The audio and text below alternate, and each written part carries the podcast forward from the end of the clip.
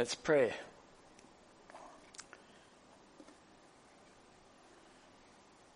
Thank you for that psalm, Heavenly Father. Man in his pomp, yet without understanding, is like the beasts that perish.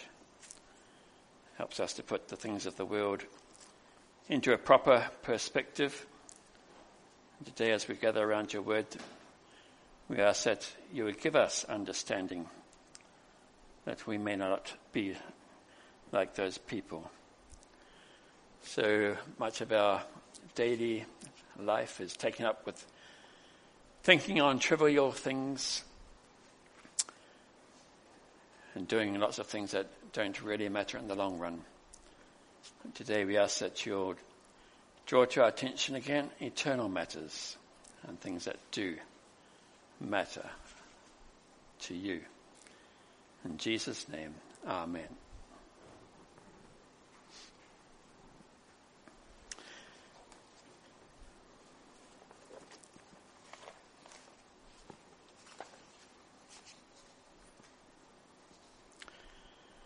Today's gathering will be similar to last week's, where there'll be a sermon, then a song, followed by a time for you to share gospel scriptures.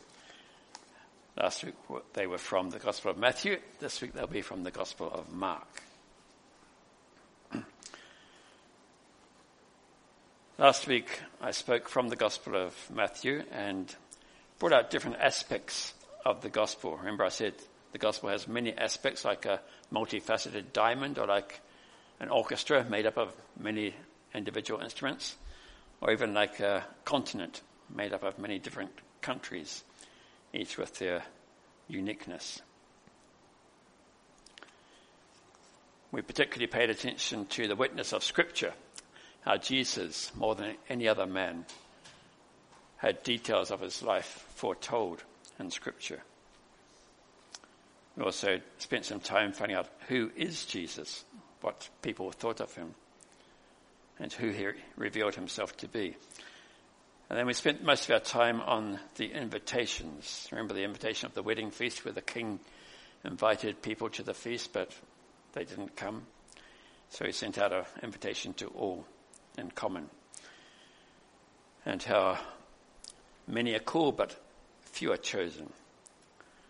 Even one man who came to the feast was not fitted out suitably for the invitation, so he was cast out into outer darkness. And then there was the invitation where Jesus said to people that um, only he knows the Father and only he can reveal the Father to people. So come to me, he said all you that labor and are heavy laden, and I will give you rest. Today we're going to be reading from Mark chapter 8. Mark chapter 8.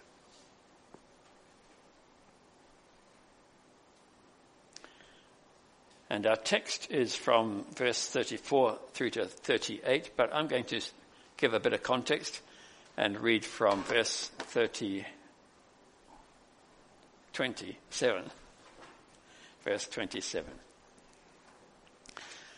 And Jesus went out with his disciples to the villages of Caesarea Philippi.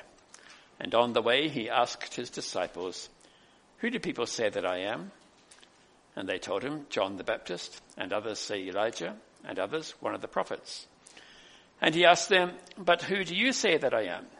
Peter answered him, You are the Christ and he strictly charged them to tell no one about him.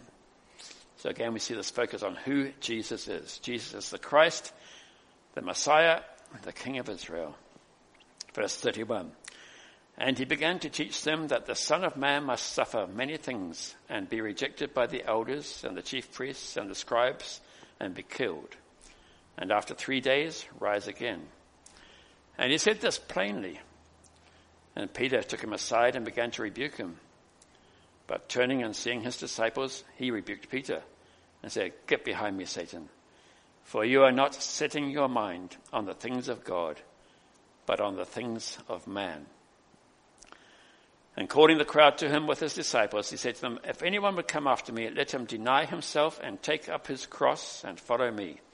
For whoever would save his life will lose it. But whoever loses his life for my sake and the gospel's will save it. For what does it profit a man to gain the whole world and forfeit his soul? Or what can a man give in return for his soul? For whoever is ashamed of me and of my words in this adulterous and sinful generation, of him will the Son of Man also be ashamed when he comes in the glory of his Father with the holy angels.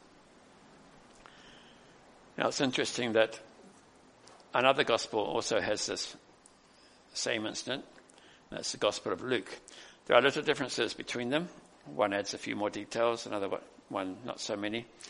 But there's one big difference, and that's in this context here.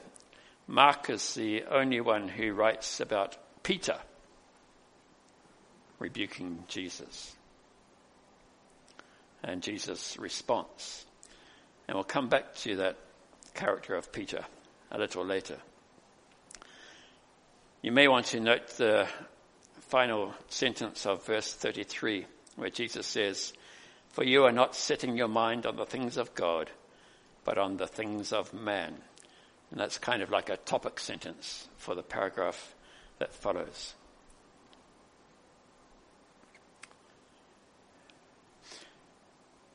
Verse 34 starts, and calling the crowd to him. This again is an invitation, a gospel invitation from Jesus. He doesn't just select a few people to tell, he calls the whole crowd and tells us this important message. It's quite different from Luke's, Matthew's invitations, which were um, quite mild and welcoming in a way. Uh, Come to me, all ye who are, are laboring and heavy laden. This one is kind of strict and plain. He's going to tell them that there is there's suffering involved in being a Christian, and there's things that you can't have, which you would normally want to have. Take up your cross, he said to them. The cross was a common I was going to say symbol, but it wasn't a symbol. It was a common factor in daily life in those times. They say up to 2,000 Jewish people were crucified. Take up your cross and follow me. So evidently on the way to the crucifixion site, the people would normally have strapped to them the crossbar on which they would be crucified later. So Jesus is saying to them, take up your cross and follow me, is saying to them, look, you're on your way to death and suffering. And also the fact that he says, he said, follow me implies that he himself was in that position, going ahead of them, taking up his cross. Deny yourself and take up your cross and follow me. So he's talking really about repentance. You're going to have to make a change. You've been living this way, but now to follow me, you've got to change and be like this. For whoever would save his life will lose it, and who, but whoever loses his life for my sake and the gospel's will save it. So it, it, it is a gospel invitation. He's talking about lives being saved. He's not just saying there's going to be suffering ahead. He's saying your life will be saved. Come to me. It's the same invitation. They are not to put their self first, but Christ and the gospel. That idea of saving yourself, remember when Jesus was actually on the cross and people were going by and jeering at him. One thing they called out was, save yourself. That was advice of the world. You're the Christ, you're the King of Israel, save yourself. That's how people live, to save themselves. But Jesus didn't. He saved us. Verses 36 and 37.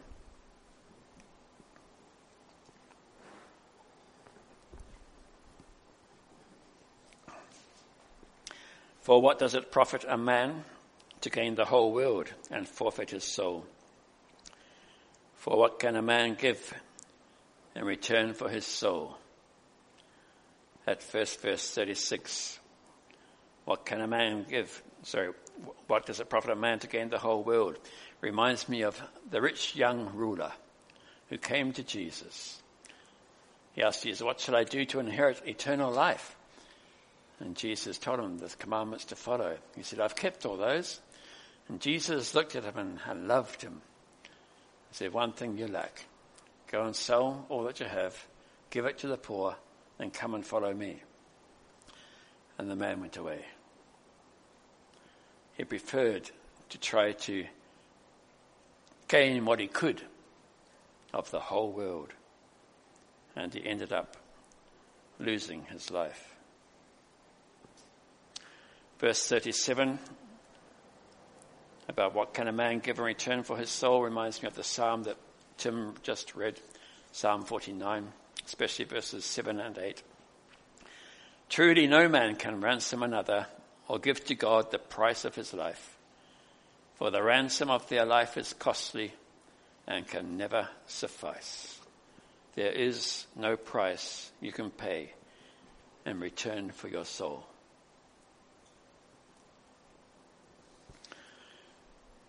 Overall, verses 34 to 37, the part that we've read so far, talking about suffering and talking about the temptation of riches, remind me of the parable of the sower. Remember, Jesus told the parable of the man sowing seed, scattering it, and it fell on four soil types. The first one was very stony, and the birds came and took it away. And the last one was very good soil, and it grew up to produce much, much grain. But the other two started with the one that was on shallow soil. It grew up really well at first.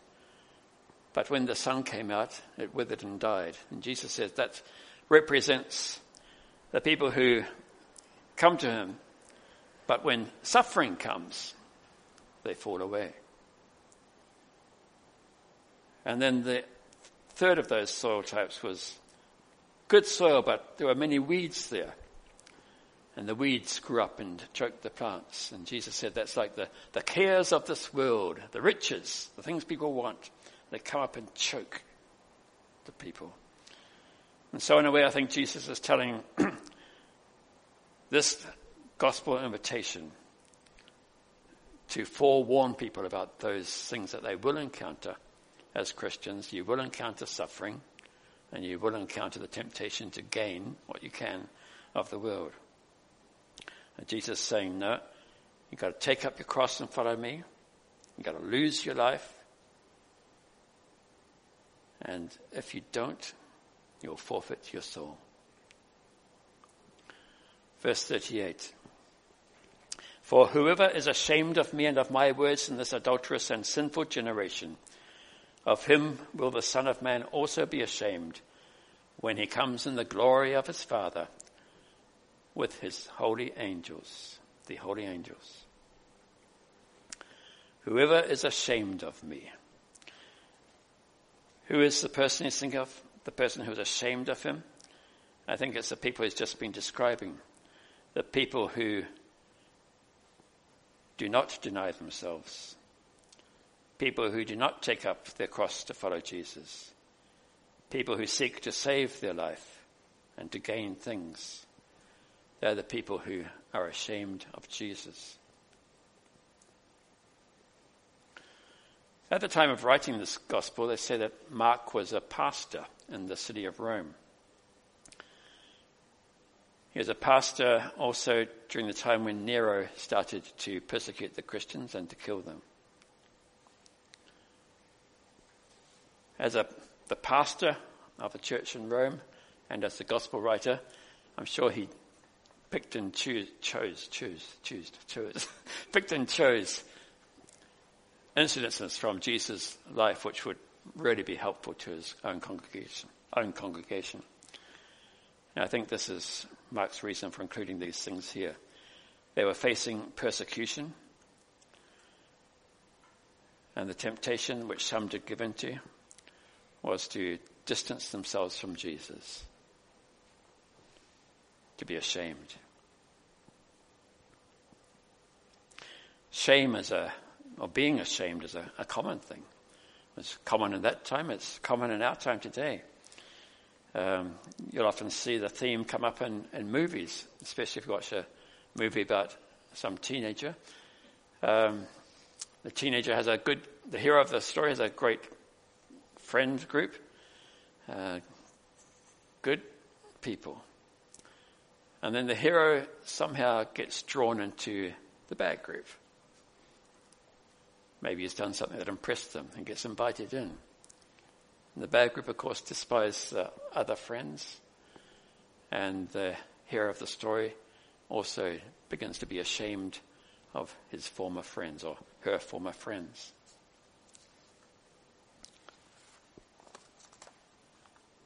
Being a movie, the hero does get a chance to change, which is good.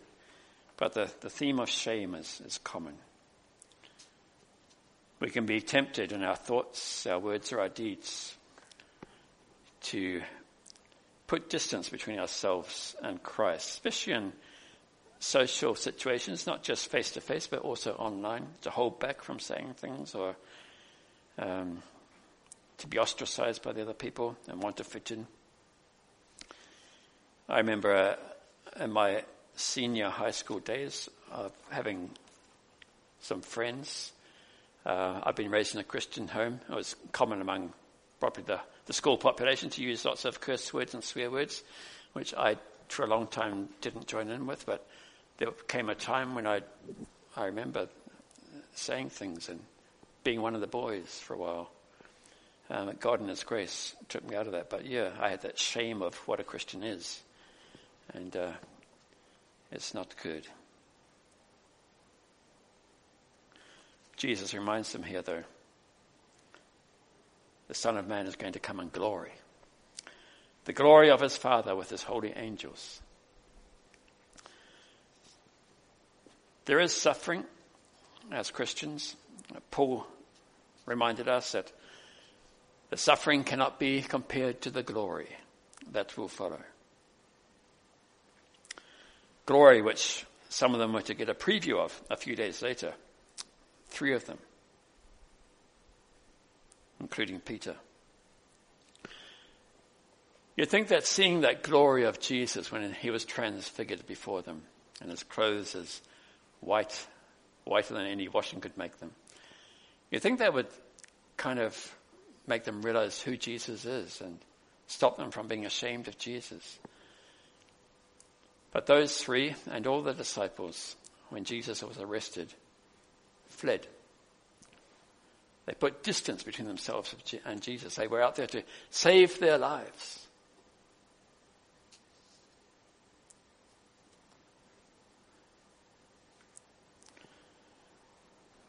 They were all ashamed.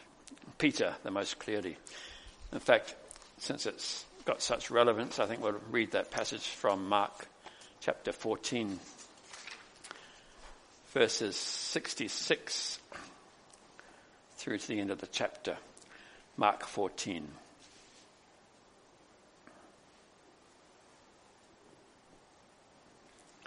And as Peter was below in the courtyard, one of the servant girls of the high priest came. And seeing Peter warming himself, she looked at him and said, You also were with the Nazarene, Jesus. But he denied it, saying, I neither know nor understand what you mean. And he went out into the gateway, and the rooster crowed. And the servant girl saw him and began again to say to the bystanders, This man is one of them. But again he denied it. And after a little while, the bystanders again said to Peter, Certainly you are one of them, for you are a Galilean. But he began to invoke a curse on himself and to swear, I do not know this man of whom you speak. And immediately the rooster crowed a second time. And Peter remembered how Jesus had said to him, Before the rooster crows twice, you will deny me three times. And he broke down and wept, which is the appropriate response when we do things that show we are ashamed of Jesus.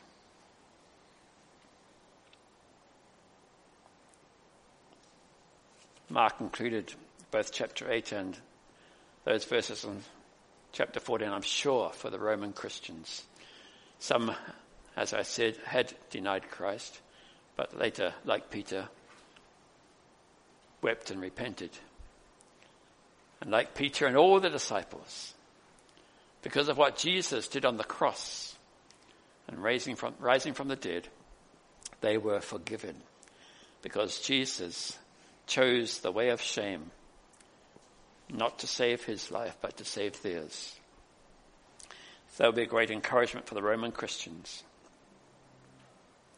and for us who follow in his footsteps. Throughout the New Testament, Paul encourages Christians not to be ashamed, even not to be ashamed of him and his gospel preaching. And he said of himself, I am not ashamed of the gospel, for it is the power of God for salvation. And Peter told people to rejoice when people insult you.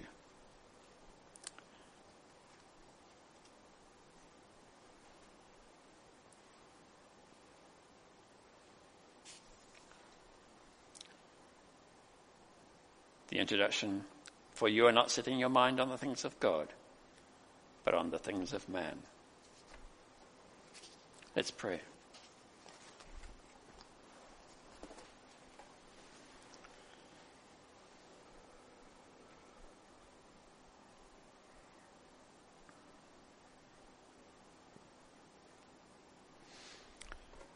Thank you for the gospel in this passage.